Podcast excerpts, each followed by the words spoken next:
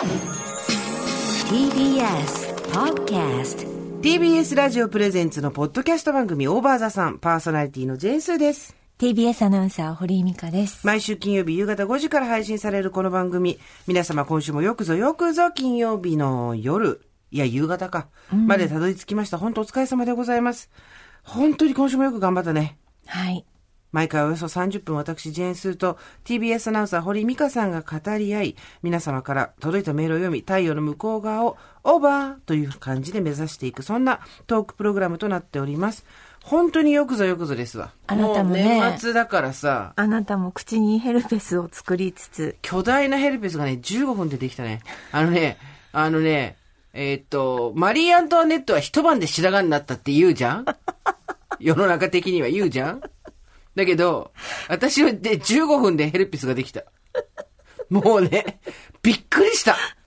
人間の人体の不思議。たたり、たたりです。そう何たたりですたたりです。あのね、すべての生きる力が持っていかれた。で、これ聞くとすごい良くないことが起こったのかなと思うじゃないですか。ええ違うんですよ、逆なんです。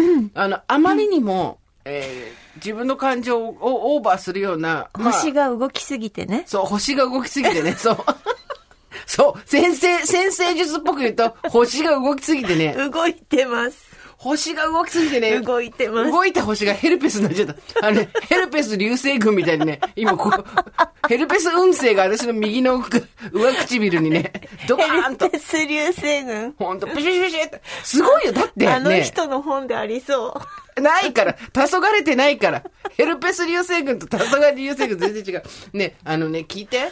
う。はい。本当にびっくりしたの。別に体調良かったの、ずっと。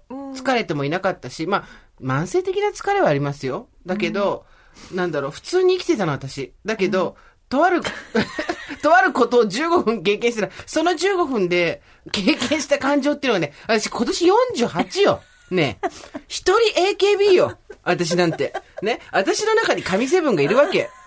ね。にもかかわらず、まだ感じたことがない感情っていうのを感じることがあって、出来事が。坂道歩いてたら上から段ボールがさ、もうどっことこうしてくんだもんね。段ボールっていうかさ、鉄球だよね。鉄球がゴロゴロゴロゴロ落ちてくるから、もうびっくりして、わーわーわーって15分逃げてたら、まあ、最後の鉄球にゴーンと当たって、パッて見たら、キラキラキラキラキラヘルペスその星が全部ヘルペスにビュビュビュって。キラキラキラキラキラキラ、ビュビュビュって、これは星よなんつって。本当に、黄昏てるよ、私の唇。びっくりした。で、未だにちょっと、そのままメンブレ状態で、ちょっとした時にね、私、堀井美香が憑依してるんじゃないちょっとさ、生きりをやめてもらっていいですか本当にち。ょっとつつくと泣けるからね。そう、今ってすぐ泣きそうだから、本当に。本当にやばい。やっぱね、生きるってすごいよ。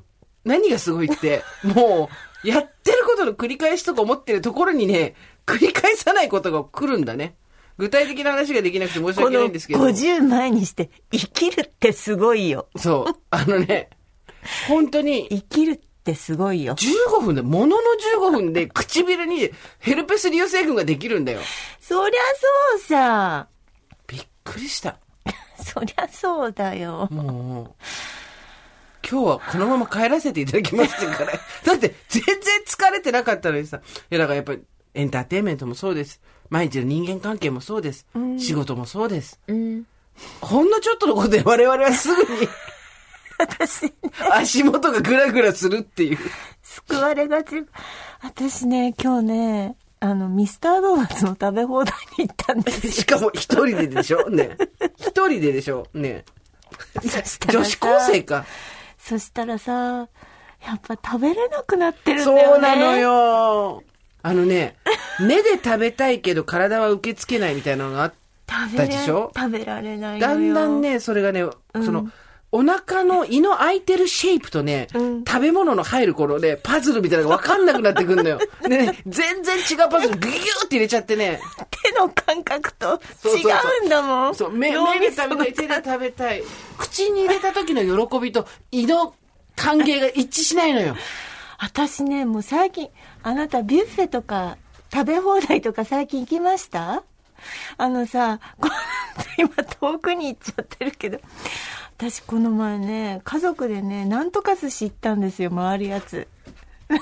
うん。は いなんとか寿司。はい、ありますそね。したら私ね、恐ろしいことに、なんとか寿司すごい食べたいって。はま寿司かうんくら寿司かわかんないんだけど、すごい食べたいって言って、行ったくせに、青さの味噌汁2杯とサーモンしか食べられない。えてかさ、青さの味噌汁2杯が失敗じゃない？完全に敗因じゃない？で、うんそれ無料なのね、クーポン出すと。青さの味噌汁って。だから結局私100円しか使ってないの。サーモン安かったんだ。100円だったんだはま。寿司って回転寿司だもん。私ちゃんと昨日寿司三昧行って、えっ、と、10回以上食べてきたよ。すごい、でももりもりじゃん。それはちゃんと全部シャリ小にしてくれって言って、数食べたいから、ご飯のでもうお腹いっぱいにするの嫌だから、全部シャリ小にしてくださいっつって。まあ、とにかくビュッフェとかも無理。無理だね。いや、でも、ビュッフェっていうのは全部食べなくてもいいんだから。うん、そうね。まあ、目で楽しむ好きなものでものをちょっとすからずつでいいね。んだよ。それなのに、ね違う違う、悪いのはビュッフェっていうシステムじゃないよ。好きなものをちょっとずつ食べていいですよっていうシステムなのに、ん食べられる以上の量を取ってくる私たちが悪いんで。もうでも取ってこないでしょ。もう私もう全然取ってこられないもん。ビュッフェとか行くと。でもさ、じゃあ聞くよ？今そんなちょっと食べれなくなった人みたいなさ、面してんじゃん。ねえ。今日のそのミスタードーナツの食べ放題、ドーナツ何個食べてきたのよ？8個。バカじゃないの？8個。え、8個？え、8個？8個食べてきた。ね、それはさ、ん食べれない人の量じゃないよ。でも、何食べたの？え？フレンチクローラー8個とかそういうこと？うん、私今ね、あのね、ムギュットドーナツっていうのにハマってそるの。れ何？うんミスタードーナツの。で、まず8個食べた。8個食べたけど、後半はもうなんか自分を鼓舞しながら食べてたかいやだからら、それ8個ではないと思う、あれは。何？あの、だから、なんつうの？飲み込んでたからドーナツではなかったあれはああ、なるほどね。最後の方は8個ではあったがドーナツではなかったって。そうそうそう深いんだか浅いんだかわかんねえよ。8個ではあったがドーナツではなかったっていうさ。だから間違えたなと思って、ちゃんと計算すればよかったと思って。8個でもう1000キロカロリー以上あるよ、それ。そうですよね。もっと2000ぐらいあるかもよ。なんかああいう時ってさ、もうわけわかんなくなっちゃってさ、なんか変なのとって、うちの息子とかもさ、小さい頃なんかあの、朝のモーニングのなんかバイキングとかビュッフェとかよくあるじゃないですか。うんうんこう、は、それって話してやるとさ、なんかコーンフレーク山盛り持ってきてさ、でさ、悲しいそう。コーンフレーク、そうよね。うちでコーンフレーク食べさせたこと あんまりないもんね。なんかああいう状態ですよね。それは結局、それで8個は、じゃあ、じゃあ食べたは食べたんですね、食べまし8た、食べました。個。はあ、すごいわ。頑張ったね。なんか行きたいね。一緒に食べ放題とか、ね。食べ放題。ね。うん。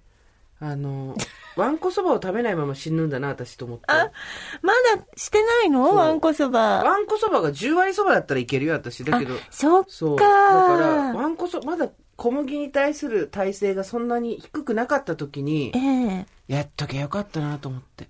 そうね。あと、ハイレグ水着もやっとけよかったなと思って。いたあことないんだ。と、あとしたいこと何ですか？まあ、ビキニはさ、究極さ、海外行けば、そういう人もいるじゃん。うん場所さえ選べば。うん。だからまあ、究極海外にまた行けるようになったらね、うん。やりたくなったらやりゃいいなと思ってるんだけど。私ね、小切って書きたい。小切ってこれから書けるでしょ。キャって書いてパッてわ、ね手切れ機みたいなやつね。手切れるのそれで。ね。やってみかないで渡すやつよ。やってみた。書かないであ渡す。ー、なるほど。好きな金額入れなさいだ好。きな額書いて。っていうやつ。あー、それはやらないまま死ぬね、多分ね。我々はね。まずやってみたいことない。やってみたいことじゃないでしょ。やりたかったもうや、もうできないだろうなっていうことですよね。ルーズソックスだね。あの、もっこもこの方の。やればいいじゃん、今から。ルーズソックス。誰も驚かない。誰も驚かないし誰も、みんな、あ、そうなんだって感じだと思うけど、なんていうの。あの時にやりたかったのよ。今やりたいとかじゃないの。そうねさっきのハイレグも今履きたいんじゃねえの。48歳、今ハイレグが履きたいんじゃねえの。あの時にやっておけばよかったって話をしてんの。これち、大きな違いよ、ミカちゃん。時代を読み違えたらダメだね、これ、ね。そうそうそう。だから、ルーズソックスも、あの、高校生の時に私は足が太いからとか言って、ちょっと控えめなさ、ああ控えめな、あただの長い靴下がちょっと下に降りたみたいな、控えめなやつだだけどもっともう、もう、本当にゴン太のすごいのあったじゃん。あったなんかもう、あああいうのやっとけばよかったなと思って。ルーズソックス。あなたは？あの時やっておけばよかった。あの時やっておけばよかった、私やっぱりバンド？あ、バンドねあの時ね。私はやってたからさ、スタジオとか借りて、埼玉のスタジオとか借りて練習したことあったからさバンドもいいな、別に。え、でもあの時だから、今からやるんじゃないよ。私めちゃめちゃ怒られること前提で、めちゃめちゃ不愉快な顔する人がいる前提で話してもいい、あの時やってよくやったの、ワンナイトスタンド。いわゆる、一晩だけの関係っていうやああ、素敵。つ。あれさ、あの、漫画とか映画とかしかで 読めねえべ。あないべ。そうね、そうねでも。ある人はすごいあるじゃん。はい。一晩だけの関係がはい、ある人めちゃめちゃあるじゃん。はい。そうだね。そういう成功友人みたいな。逆にダメだって、訳したことでダメになやっったけど。ぱそれも旬がある。そう。旬が。今言ったったらダメ。今はベストコンディションじゃないから。そうそう。ベストコンディションじゃないし、今そんな一晩の人んちとか泊まったり、ホテルとか行ったらもう、次の日体調崩れちゃうからもう、おかし翌日、翌々日まで何もないことを確認して。い。今私たちの体はガラス細工だから。そうガラス細工のようだから。す CI はなんとかのクリスタルで、なんだっけ？ぐヘルペスできちゃうから。そそれ私でしょ？ダメなの。ね。でも、本当に、まあ、あの、真面目に付き合っちゃったからさ、結構。いいんだよ、それで。いいんだけど、うん。ランデブー的なやつ？あ全然ない。まあ、いわゆる。朝起きたら知らない人の家にいたみたいなさ。はい下戸だから絶対ないじゃん、それ。ああ、そうですね。とか、またこういうことしちゃった、みたいな後悔とか、はいはいはい。ああいう青春の、なんていうの、陰影でいうとこの、はい陰の部分、はい。A の部分、どっちでもいいんだけど、まあ影になる部分っていうかさ、うん。ああいうのないんだよね。ん今からできないからさ、ルーズソックスと一緒で。今、ルーズソックス履いて、ワンナイトスタンドやってたらやばいでしょ。ニュースになる。ニュースになるよ。ニュースになるね。あの時、やっておけばよかった。そんな気持ちも皆さんはあるとは思うんですけれども、はい。今こそ気をつけなくちゃいけないことがあるというメールも実は来てるんですよ。わかりました。いいですか？えー、スーさん、ミカさん、おはこんばんちは、生活を踊るからのヘビーリスナーです。この度どうしても皆さんにお伝えしたいことがありメールをさせていただきます。つい先日、私はいわゆるロマンス詐欺に遭いました。来ました。我々がこれからでも間に合ってしまうもの、それがロマンス詐欺いいですか？もうワンナイトスタンドも無理。ルーズソックスもなかなか難しい。だけど、ロマンス詐欺は権利がある。毎回広瀬香美に聞いてくれ。ロマンスの神様、この人でしょうかっていうの必ず聞いてくれ。詐欺に遭う前に。行きましょう。えー、オレオレ詐欺によりご年配の方々が簡単に大金を振り込んでしまうというニュースを人ごとに思っていた自分。まさかこの身に起きるとはという衝撃に未だ打ちのめされています。実際に会ったことのないマッチングアプリ経由で仲良くお話をするようになった人を完全に信用してしまったんです。人を騙すプロのテクニックって想像を絶する魔力です。テキストメッセージのみで日々の大量なやりとりはカルト宗教の洗脳合宿相当の威力があります。もちろん私の心理状態に穴があったのだと思いますが、詐欺師って催眠術師に近い気がします。私の経済状況は夕方のスーパーで半額になったお刺身を見つけて小躍りするレベルです。その私が、生前遺産として父から渡されたいざとなった時のためのお金の半分を、たった10日にわたる詐欺師による洗脳で、サクッと振り込んでしまったのですや。めて嘘その額は私が懸命に働いて稼ぐ給料約7ヶ月分。ふぅ詐欺だと気づいた時には両手がブルブル震えました。後日警察に届けましたが、騙し取られたお金が戻ってくることはないと思ってください、と担当刑事に言われました。失ったお金のことを思うと吐きそうになりますが、お金よりも完全に詐欺師を信用して1ミリも疑わなかったイノセントすぎる自分へのやるせなさでもだえそうになります。40を超えた私が清水の舞台から飛び降りて、キュンキュンの恋愛を求めて挑戦したマッチングアプリに潜んでいた罠。巧妙な手口。どうかどうか私のような犠牲者が増えませんことを、という祈りを込めてこの度メールさせていただきました。ちなみにこの詐欺師の手口。はい、学生注目皆さん集まってボリューム上げてこの詐欺師の手口は、マッチングアプリの自己紹介写真部分に LINE のアドレスを載せており、その LINE に直接を連絡してきた女性をターゲットにしています。つまり、マッチングアプリに登録せずに、アプリの外で連絡を取るという手段を使うことで犯人の素性を追えなくしています。ビットフライヤーのアカウントを作らせ、そこに銀行口座から入金させます。入金したお金を仮想通貨に変えさせます。それを詐欺サイト、過去見た目は海外投資サイトに送らせます。このサイト上ではよくわからない単位のよくわからないグラフの上で、買って60秒、売って60秒で10%儲けるという流れを見せられます。最初は少額の入金で少額の儲け。それをビットフライヤーに戻してみせます。儲けが手元に戻ると信じさせるために、このワンクッションがあるんです。安心して大金を振り込み、仮想通貨となり、詐欺サイトに送金したら最後、二度とお金は戻りません。私の予想ではこの詐欺師は巨大な中国のサイバー詐欺集団の下っ端です。えー私はお金儲けに目がくらんで騙されてしまったのではありません。白馬の王子様がついに現れたと信じ込まされた上で、一緒に世界を旅行するために旅費を稼ごうというワクワクするような未来を語られた私は取り憑かれたように ATM に向かっておりました。どうかバーチャルの世界に吸い込まれて私のような被害に遭う人がいませんように。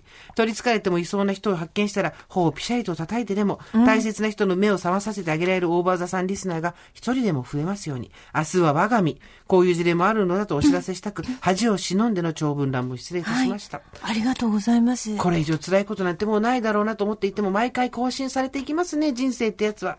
これ以上楽しいことってないなを更新させていける人生にしたいものです。冷やすんすをスンスしながら明日も笑って生きていきます。スーさん、ミカさん、リスナーの皆さん、ご自愛ください。という。いやー、この方はですね、えー死ぬまでジャンヌ・ダルクという、メール、アドレス、あの、おばさんネームでございます。死ぬまでジャンヌ・ダルクという。よくメールくださいました。本当にありがとうございます。はこういう情報もおばさん掲示板に載せていかないと。い。ロマンス詐欺、しかも同世代です、我々と。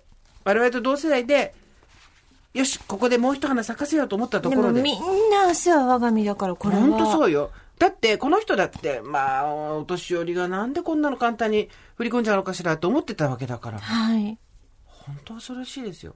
ロマンス詐欺。うん。ちょっと気をつけないといけないですね。私のインスタにもね、びっくりするようなイケメン中華系、えー、ボーイからインスタのアカウント一応あるんですけど、多分誰か他の人の全部パクってんだと思うんですけど、えーなんかこう、よくわかんないメッセージが来ますよ。な全部ブロックしてますけど、いやー本当に怖い怖い。ねえなんか、そう。出しちゃうからね、私たちって。そうなの。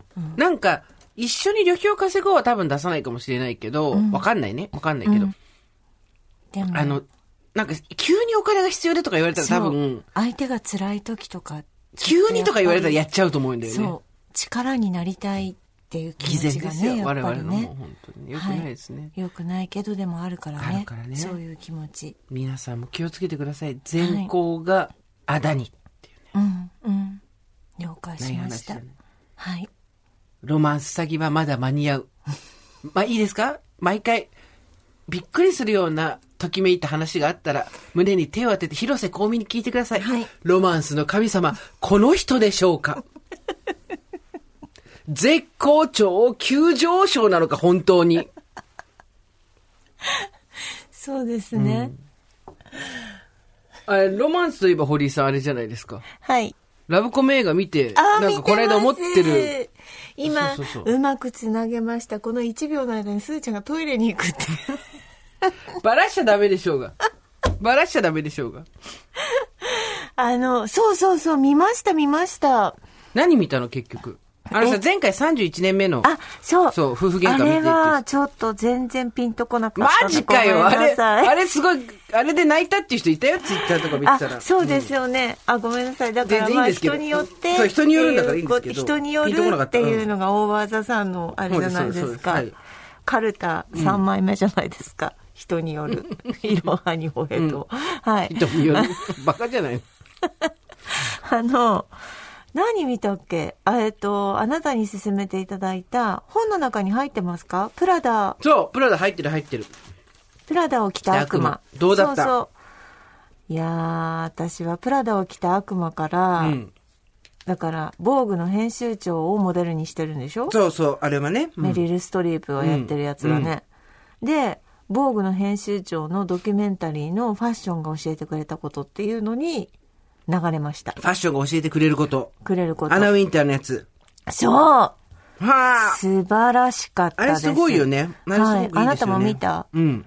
いやー、プラダを着た悪魔も良かった。よかった。うん。まあ、お仕事ドラマなんですけどね、基本的にはね。うんうんそうですねあの、基本的には、アナ・ウィンターというですね、現在70、いくつかな ?6 ぐらいかな？の編集長。そんなに年なんですよ。の、えーを、のところにインターンに入ってた女の子が書いた本が原作本で。あそうなんですねそうそうで、そこから、えーまあ、だから、プラダを着た悪魔のモデルと言われるっていうね。ああ、はいはい、はい。 September Issue っていう映画を、あの、英語タイトルがついてるんですけど、ファッションが教えてくれることは。はいはい The September Issue。September Issue っていうのは、 VOGUE の中で年間で一番厚みがあって、一番広告収入もあって、あ何を見てたんだ、あんたこのそれが9月ってことなのそうそうそう。ね。 September Issue って電話帳みたいなって話してたやつね。ああ、そうなんそうそうなんです防具って常にそれぐらいの厚さなんだと思ってた。9月が肝なんです。へえ。で9月がどれぐらい売れるかとか、うんそういうところでいろんなものが決まってくるんですけど、まあ私たちがペロッと買ってパーって見てる雑誌がいかに詰めて詰めて詰めてそう。作られてるかっていうね。まああの、現代的な働き方は全くないんですけど、私も堀さんもまだまだ旧時代的なので、ん。あの詰めて詰めての仕事を見るとね、そうね。あだからパートナーみたいな女の人がいて、うん。そのデザイナーみたいなグレースっていう人なんだけど、その人が、まあ、こう優れている才能を持ってる天才で、いろんなこう写真を撮ってくるんだけど、それをことごとくその編集長がダメ出しをするねそうなのよ。違うのよ、違うのって言うのよね。んで、結構もう予算かけようが何しようがお構いなさなのよね、うそこは。で、何週間前に撮り直しみたいな感じで、ピンとこないってことでしょ？そうそう。でもすごい。なんか最後の最後に、まあなんかそれは有名なシーンなんだと思うんだけど、長所はっていうのと短所は弱みは、うんうん強みは、うん弱みはって最後にインタビューされるわけ。で強みはって言ってもう即答でなんか決断力みたいな。うんうんなんか、うんもうね。そう。軍人だから。そうファッション軍人だかあなた強みは？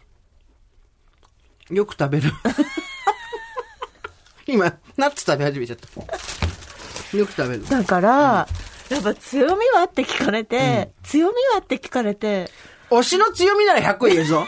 自分はわかんねえや聞。いてないよ。推しの強み、うちの推しはへこたれないんですよって、そういう話じゃないよね。そういうことじゃないよね。強みはって言うとなんか工場入るじゃん、やっぱりそうやって。ちょっとグダグダするじゃん。うん。そうじゃないだよ。スパンと。あなた強みは？え、えっと、まあ、あの、まあ、いろいろあるんですけど、みたいな。なんかさ、なんかさ、まあ、まあ、人にはい、いろいろ分野がありまして、みたいな。工場が入るじゃん、最初に。うんだから、これはまだ自信がないってことなんだな。っていうのは、そうですよ。すごいわかりました。ね。結構ね、いろんなとこで見える、あの、ファッションが教えてくれること。UNEXT、あと FOD とかビデオマーケット、DTV とか Netflix、ツタヤも、あれかな、レンタルできるのかな？うん。アマゾンもあったかな？で見てください、これ。あのーいやー、素晴らしい。だからな、でもそこにうん。ほらつ、あの、ファッションが教えてくれることにさ、うんセプテンバーイッシュに通じるうん。シーンが、うん。あそこにもあったじゃないプラダを着た悪魔青っていうのに、あそうこの青全部一緒なんでって言った時の、あの工場よすごいよね。あれ、まあ、あの、あれ私本にあそこのセリフ全部書いたんですけど、なんだっけ？そうそう、ラピシでもターコイズでも、そう、ないのよ。セルリアンでもないないのよ。じゃあ、じゃあ、あなたが着てるのはセルリアンよから始まるのよ。セルリアン渋谷よ。ね、違う違う。それはホテル。それはホテル。あの、じゃないのよ。あなたの青は、あの、アン・サワェイ、なんだっけ？アンハサウェイ。アン・ハサウェイが、ダッサい格好をしてそう、来るのよね。ね。うん。私ファッションなんか別にどうでもいいです、うんみたいな感じで、青い、人の知性ってそんなとこじゃないです、みたいなそうそう、感じだよね。うん。青いなんかき、ちょっとね、あの、どこでも売ってるようなセーターを着てきて、それで、なんだっけあれ、えっ、と、ミランダ。あの、あれ、編集長はミランダよ。そう、ミランダ編集長と、そのスタッフたちが、本当に微妙な青のベルトをどれにしようかって揉めてる時に、あまりにも違いすぎてどうしていいかわからないっていうのを着て、プッて笑っちゃうんだよね。そう。で、プッて笑って、同じ色なのにと思って、うんプッて笑って、で、そこに対して編集長が、これ同じ色に見えるだろうけれども、アンディね。うん、あの、ミランダが、ごめん、ミランダが編集長で、アンディが、ハンサフェ、アンハサフェだ。ごめんごめんごめんダサい女の子ね。うん。そう。ミランダが言うわけ。家のクローゼットからあなたはその冴えないブルーのセーターを選んだ。私は着るものなんか気にしない真面目な人間ということね。でもその色はブルーじゃない。ターコイズでもラスピスでもない。セルリアンよ。知らないでしょうけど、2002年にオスカー・デラレンタがその色のソワレをサンローランがミリタリージャケットを発表。空の色は8つのコレクションに登場。たちまちブームになり、全米のデパートや安いカジュアル服の店、店でも販売され、あなたがセールで購入したそのブルーは、巨大市場と無数の労働の象徴よ。でもとっても皮肉ね。ファッションと無関係と思ったセーターは、そもそもここにいる私たちが選んだのよ。すごいてれれかっこいいスケさん、カクさん、やっておしまいなさい。まあそういうことなんだよ。うんだから、なんか、うん。何がすごいってさ、プラダを着た悪魔、まあその、今ラブコメ本出してるじゃないですか、よし君と。ええええええで、あずみ書いたんですけど、ええ何がすごいって、この、お前なんか舐めてんじゃねえぞと。はいその、なんか自分は中身があるみたいな顔で来て、はいファッションバカにしやがってってはいいうところのドスンまで、このミランダのドスンまで、はい開始から22分なんですよ。ここまででドスンとくるはい、はい。で、なんで私、プラダを着た悪魔見たことない人ぜひ見てほしいんですけど、ん。なんで私これをラブコメに入れたかっていうと、そのラブコメお仕事ドラマでしょとかいう人もいるんだけど、確かにアンディ主人公見たでしょ？と、あの、コックをやってた彼氏のラブコメとしては弱いんですよ。うん。ただ単にあの男の方は、お前は常識がないとか、お前は仕事に夢中だみたいなことをただキャンキャン言うだけの役なんだけど、ミランダとアンディの恋愛だと思うと、ものすごい腑に落ちるじゃん。わかります？そうですね。お分かりになります？はい、わかります。そうなのよ。最初にまず反発があって、うん。そこからなんか絶対にイエスって言わせてやるみたいなのがあって、ポロッと弱いところを見せられて、それから何とかしてこの人の役に立ちたいと思ってうん。協力していくんだけど、最終的にはそこから旅立つっていう。最高の裏切りっていうね。そうそう。もうこれが最高のね、ラブコメなんですよ、そういう意味では。いや、素晴らしかった。あと、脇も良かった、やっぱり。そうねエミリーナイジェルねエミリーとナイジェルとね、ナイジェルそうね。なんかあのーウェイクアップがあるって言われるんだよ。は、え、なになにウェイクアップ、沖縄、あの、目覚ませって。いつまでぼんやりやってんの目覚そう、ませって。愚痴を言いに行った時に、ならやめろってね。そうそうそうお前の代わりなら5分で見つかるっていうね。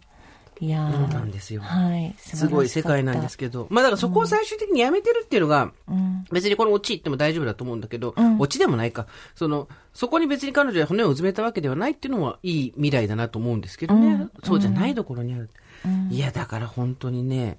で、それでセプテンバーイシュで正しい。うん。そっからザ・セプテンバーイシュりました。すごい正しい。本当にどういう人なが、うんその、リーダーとしてやってるんだろうと思ってね。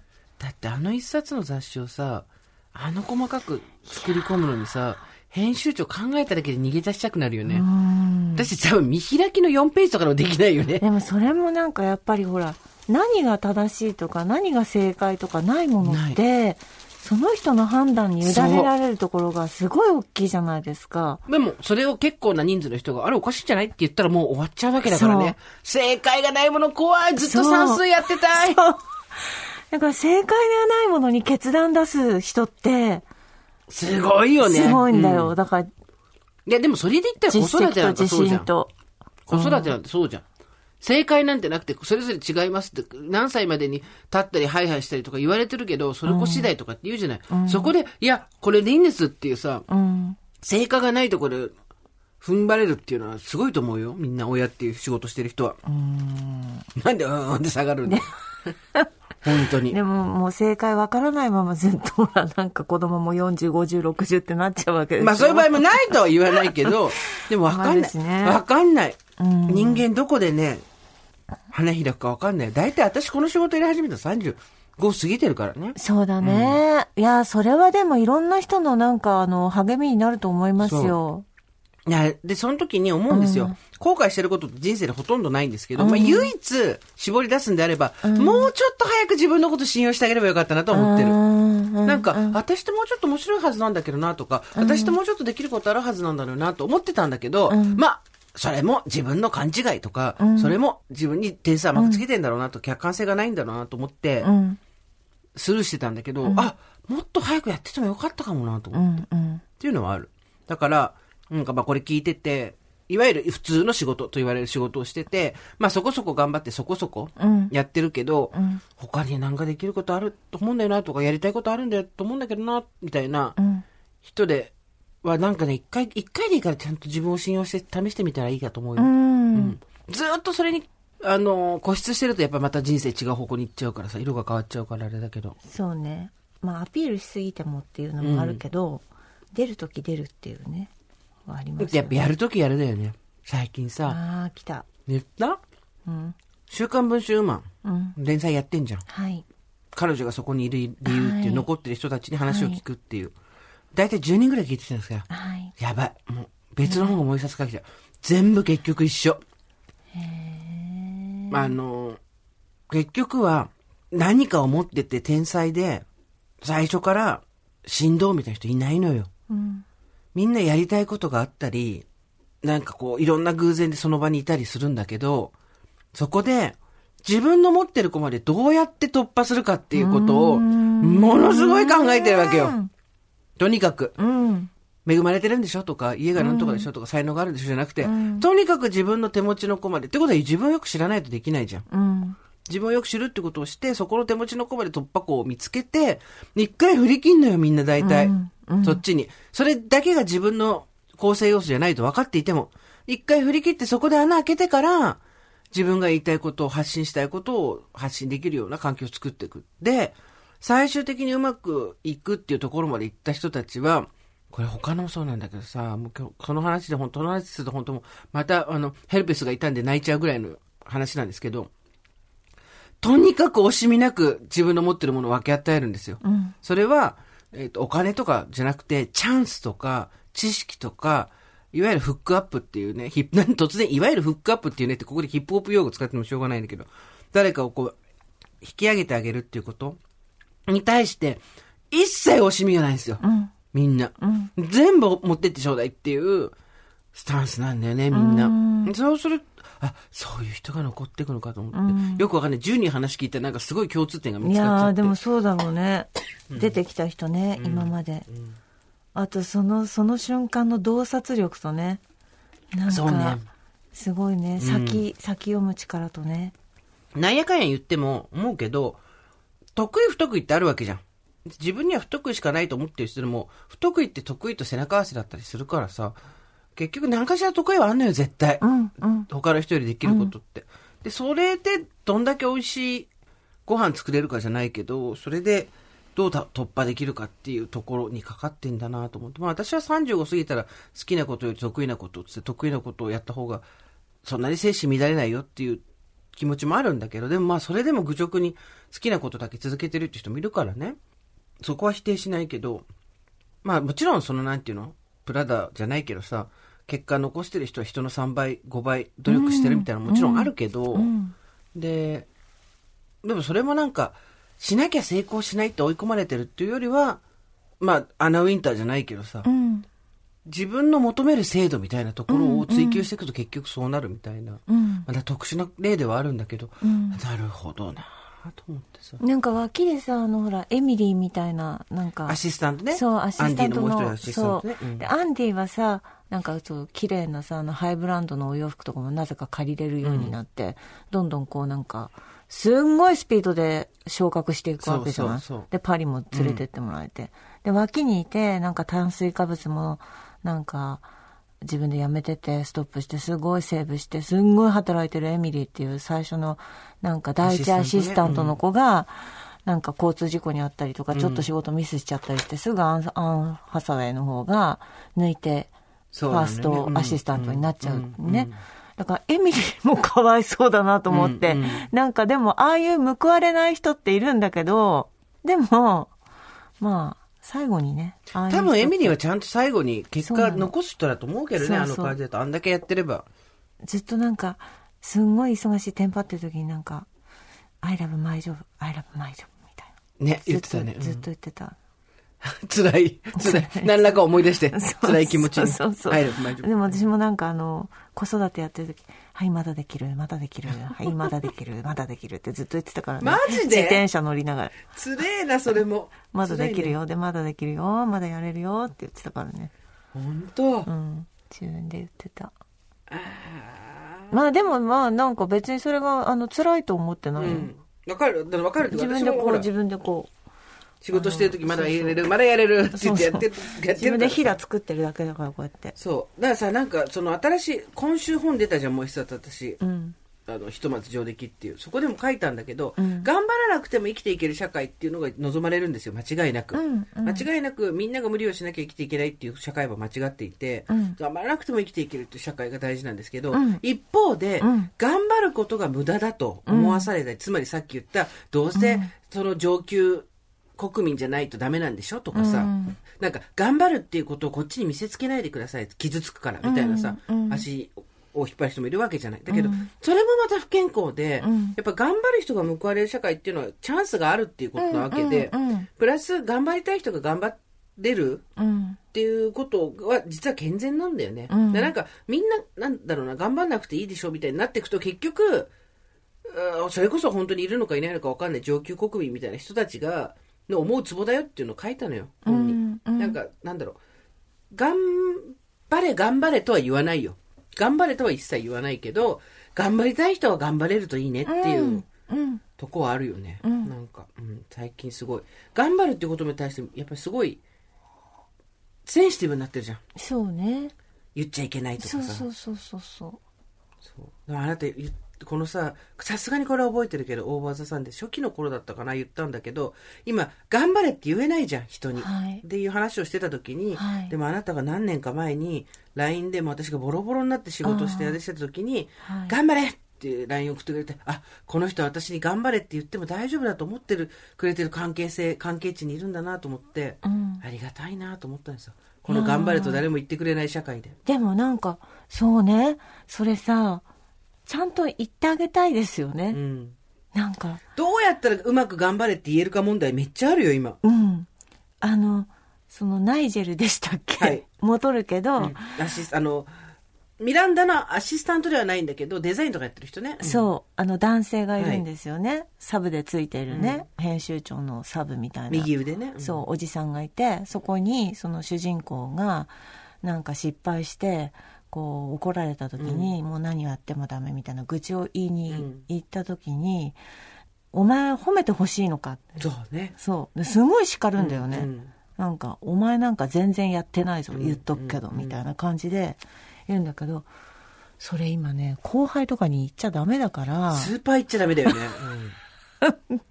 そんな甘いもんじゃないんだよ。もうちょっと頑張んなよって言えないから今、それ言ってた友達もなんか、頑張れっていうことがやっぱり不条理うん。と、うん。不条理及び非合理性を一切排除した頑張れってないから、うん。会社では頑張れっていう言葉がもう下に言えなくなったってうん言ってて、言えない言えない。自分で頑張ってとか、うん。なかなか言えないって言っててそうかそうだよなっていう、うん。でもまあこれさっきの何やってんだよお前なんかまだまだだよって言ってくれる人がいるかうん。どうか。でこれさ、うん。混同されてんねんお前なんかまだまだだ頑張れっていう関係値のある人に言われることじゃなくて社会で問題になってるのはいわゆるパワハラとかモラハラっていうそれによって下の人たちを、えーと不当にコントロールしようとする層がいる。それでお金を渡さないとか。そういうことに対してのハラスメントって言われてるわけじゃん。だけど今全部一緒になっちゃってるから鼓舞の頑張れもうんもうアウト。そうね。一緒になってるからハねラスメントですって言われたらもう終わり。うん。それによって自分の何が奪われたのかっていうのを考えた方がいいよね、本当に。まあでもすごい勉強になりました。あの形が決して100%いいとは思わからないですけど、まあでもああいう縦社会ですごくうまくいくことってあるんだなとも思ったし。軍隊だからね僕は本当にね。うん。うん。ただみんなこうやりたいやりたい仕事の中で、うん命捧げても本当にいいみたいな、うん。ところで自分がやりたいことをやっていくっていうのはねあなたもヘルペスできるわっていうことですよ。いやなんかとにかく私が心配してるのは、うん。今頑張れなくてもいい人のターンにはなってるわけ。でそれはすごく健全だと思うの、うん。ついこの間まで24時間戦いますかって言われてて、うん。そうじゃない人たちの居場所がなかったところで頑張れなくたっていいじゃないっていう、うん。で頑張れなくて大丈夫なんだよっていう安心感を持つってことはすごく大事なんだけど泥臭く頑張りたいっていう子たちが今度どうしたらいいのかなって話なんだよね。難しいね。泥臭く頑張りたい子たちは頑張ってればいいんだけどさ。その泥臭さをこう悪用しようとする人もいるしさ。やっぱそこに喝入れてあげたい人たちもいるわけそうなのよ。それが悪ね。そうなのよ。ね。だってほら全ては関係性だからあれって。うん。だから正解はそれこそまだないわけですよ。っていうところの話なので、好きでやってんでしょって言えないものも世の中にはあるからさ。いや、ほんと難しい。人を励ますのが今一番難しい。で頑張りたい人には言えるんだよね。頑張りたくて頑張ってる人には頑張れって言えるんだけど、明らかに分かってる人は、ここもうちょっと頑張ったらすごく良くなるのに、でも本人は多分自分のそにその能力があるって信じてないなっていう人に頑張れっていうのがすごく難しい。そん傷つけちゃうから。そんなにね信頼関係築けるほどこうガバッとこう組んでないしねそうなんですよね。人とねさあ、そんな中、先週は不思議な出来事、皆さんから募集いたしましたけれども、あらさん。たあなたの不思議な出来事何でしたいや、だから本当に、この年になってもまだ経験したことがない感情があったっていうことと、人は15分でヘルペスの流れ星が宿るっていう、その二つですよ。本当に。みんな本買ってくれ。こんな私を慰めるために。2冊出てるからどっちか買ってくれ。えーこんなあのき今までかあれしたことない感情ってどういう感情ですか？えっ、と、いや、いいことなんです。な、まああの、悪いことじゃ全然なくて、うんただ、嬉しいとかう、ん楽しいとか、うんまあ、いわゆる喜怒哀楽って言われるやつがあるじゃないですか。はい、はいあれでは収まんなかったんですよね。興奮もあったし、喜びもあったし、でもなんか感動したとか一つで丸めるのも絶対違うっていう。だ本当に、今、だから言葉を使う仕事してんじゃん、私がまた。だからこそなんだと思うんですけど、座りのいい言葉がまだ見つかってないんですよ、あの時に経験して、あの、ヘルヘルペス事変が起こった時に受けた感情。だから、嬉しい、楽しいはないな。嬉しいとか、ハラハラしたとか、ドキドキしたとか、興奮したとか、あと祈りみたいなのもあるし、祈りって感情じゃないんだけど、行動なんだけどさ、安堵とかもあるし、ん。あと、尊敬とか、うんうん。あの、もう全部もでも全部プラスの感情う、じゃもちろん。ないですか、マイナスな、マイナスな感情一個もない。マイナスなのはヘルペスだけ。だから、これ言葉をちゃんと見つけないとなと思って、で、その言葉が見つかんないから今ね、すごいね、メンタルがフラフラしてんだよね。めっちゃ。これをちゃんと腹落ちさせないと、私多分ずっと三半期間がおかしい感じになっちゃうから、ちょっと頑張るは忙しいけど、明日も明後日も取材だけど、頑張る。着地させてください、うん。なんかまた記事にしてそうだね。うんさあメール行きましょう。スーさん、ミカさん、こんばんは。こんにちは。えっ、と、毎週ワクワクしながら楽しみにオーバーザさん拝聴していますありがとう。ございます。今でも信じられない私の不思議なストーリー、ぜひ聞いてください。はい30歳の時、ふと急になぜか行ったこともそんなに興味もない、イギリスに行ってみたい気分に駆られ、それまでは友人とたびたび海外旅行に行ったことあるんですが、3時も過ぎるとどんどん周りが結婚しだして、一緒にイギリス旅行に誘える友人が誰もいないので、一人で10日間のイギリス旅行を決行しました。おー、すごい。英語も全く話せない状態にもかかわらず、初めての一人海外旅行は不安でいっぱいでしたが、イギリスに行きたい気持ちの方が勝り、また何か意味があるかもと勝手に思い込み行きました。ロンドンで10日間団体行動が苦手な私は、一人で気ままに行動したいので、航空券とホテルの予約だけして、あとは現地で気が向けばいくつかのツアーにその場で申し込み参加し、自分のペースで一人でショッピングしたりなど、えー美術館に行ったり静かにリラックスできる有意義な時間が過ごせました。この一人旅行があまりにも気分が良く、翌年からは5年続けて毎年一人でロンドンに旅行に行きました。すごい。東京で一人暮らしをしながら働き、経済的にも仕事にも職場に恵まれ、特にこれといって何の不満もなかったのですが、なかなかパートナーに巡り合えず、結婚して家庭を持っている周りの友人と比べては自分はダメな人間なのかなと落ち込み、自己否定もしておりました。母親からも結婚していないことを口うるさく指摘され、えー心配される始末。ただ、イギリスに行くと、誰も自分のことを知らないうちで結婚していないこと、年齢のことあれこれ言う家族も、周りの既婚者と比べられる人もいない自由な空間が心地よかったので、素晴らしい。思い切って37歳で15年以上勤めた会社を辞めて、後先のことは何も考えず、1年のロンドンに語学留学を決めて移住しました。うん。母親からは結婚もしないでそんな年になってまた海外に行って好き勝手して将来のことを考えなさいと猛反対されましたがそれを振り切ってイギリスへ飛びました、はい。最初は1年で日本に帰国の予定でしたが、その後イギリスで思いもよらぬ就労ビザを取得。おこれまた予想外にも現地の将来のパートナーに出会い、うん。3年後に結婚しました。イギリス生活はもちろん全てがトントン拍子とは言わず、申請したビザが思い通りに降りなかったり、仕事がうまくいかなかったり、恋愛に疲れたなど、辛いこともいろいろありましたが、負けへんで精神が知らない間に鍛えられていたのか、気づけばこちらに来て14年の月日がおー、すごい。経っております。うんおお。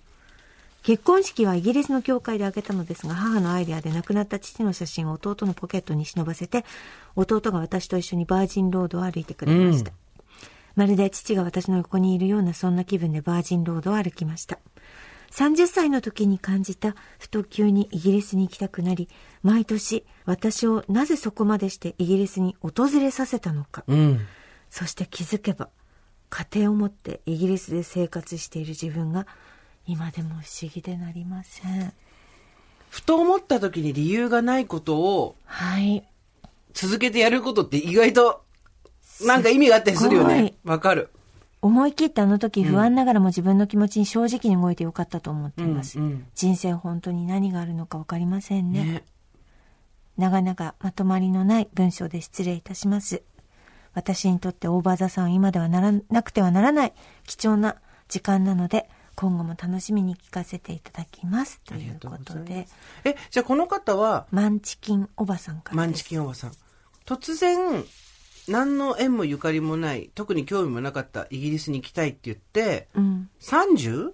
で、37で15年以上辞めた会社を辞め、あでもその前に一回行ってんじゃん勤めた会社30過ぎてから1回行ってんだよね。で、5年続けてロンドンに一人行ったねうん行った。その後、37歳で15年以上勤めた会社を辞めて1年のロンドン留学。で、1年日本で帰国の予定だったんですが、就労ビザが取れたから、3年間いた。うん。だから40じゃない？で、そこでパートナーと出40でパートナ会って、出会った。そして今14年。すげえ素晴らしいね。30そのちょっとの時に、親には結婚しろとかなんとか言われてたのを、うん。なんとなく振り切って、しかも団体行動のツアーでもなく、うん。一人でロンドンに10日間行って、ん気分が良かったからもう一回行ってもう一回行ってっつっ素て、晴らしい。うん。意味なく繰り返すことは、なんかやっぱ、あるんだよね。運んでくるね。うんわ、かります。はい。もう一個、不思議な話いきましょう。ね、この方はですね、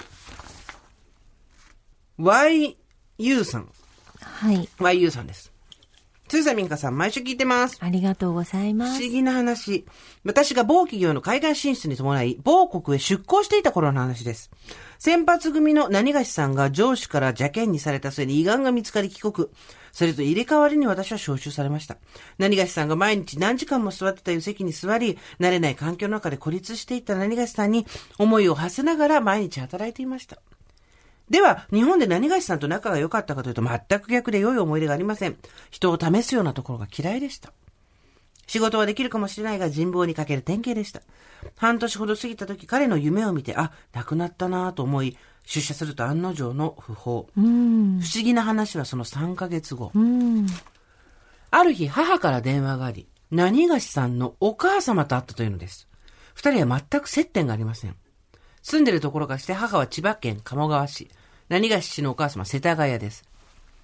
母には仕事の愚痴を逐一語っていたので、その中の登場人物ぐらいの位置づけです。その二人が、千葉県某所の蕎麦屋でたまたま相席になり、はい。おばちゃん同士たまたまおしゃべりを始め繋がった。その日、何がしのお母様はお墓参りに来ていて、母は縁もゆかりもないバス乗り換えで降り、待ち時間中お腹が減り入店した蕎麦屋。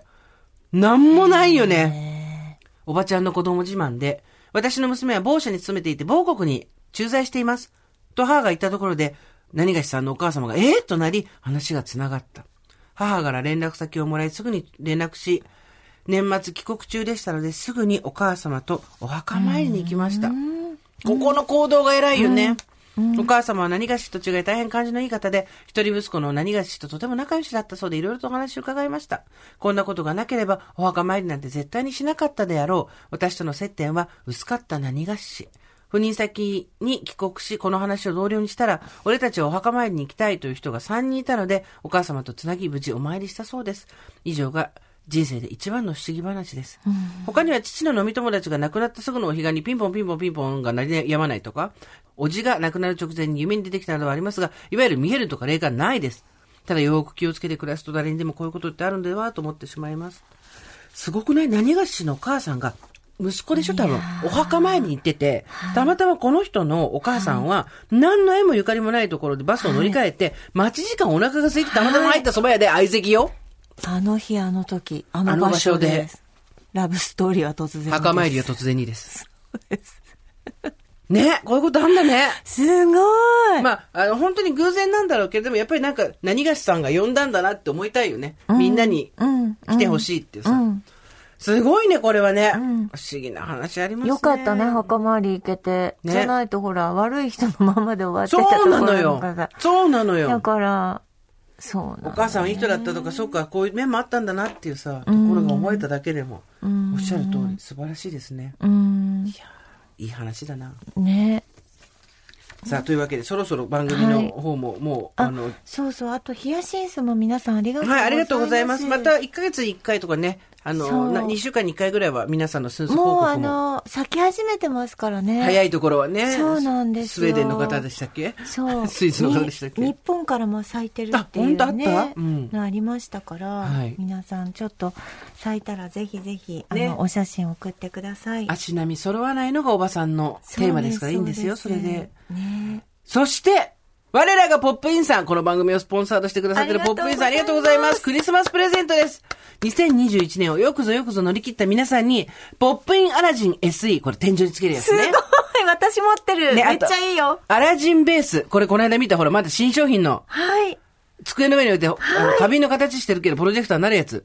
それぞれ1台、合計2台をご提供いただけることになりました。すごい太っ腹よポップインアラジン家に来てごらんなさいよ、もう。すごい。もうだって外出、出たくないもん。出ないわよ、そうよ。はい。えー、応募方法ですけれども、大場座さんお聞きの皆さんよーく聞いといてください。ください。ポップインアラジンのサイトにある、オーバーザさんの専用フォームからご応募いただいた方の中から抽選で2名様に差し上げたいと思っております。メールじゃないよ。こっちの番組にメール送ってこないでね。向こうのサイトよ。はい。専用フォームね、はいオーバーザさん用に2台用意してくださったということなので、ありがとうございます。なお、当選者の発表は発送をもって返させていただきます。また商品はお選びいただけませんので、その点はあしからず。はい。詳しくは番組のツイッターの方もご覧ください。はい。さあ、というわけで前回もお知らせしましたが、最後に改めて音楽ジャーナリスト高橋義明さんとの協調。新しい出会いなんて期待できないんだから、誰かの声見てリハビリするしかない。愛と紅葉のラブコメ映画講座。堀井さんもこれ読んで、えー、プラダを着た悪魔見てくださいました。こちら発売中でございます。そして、えー、ありがとうございます。皆さんにたくさん読んでいただいたラブレターフロムヘル、あるいは天国で寝言、こちらの推し活エッセイも入りました。クレアの連載まとめた本、ひとまず上出来、こちらも発売中でございます。こちらもぜひ手に取ってみてください。えー番組の公式インスタでは皆さんでヒヤスンスをストーリーで投稿しておりますので、ツイッターと合わせてぜひお願いします。それではまた金曜日の夕方5時オーバーザさんでお会いしましょう。ここまでのお相手は、TBS アナウンサー、堀井美香と、ジェーンスーでした。オーバー。TBS Podcast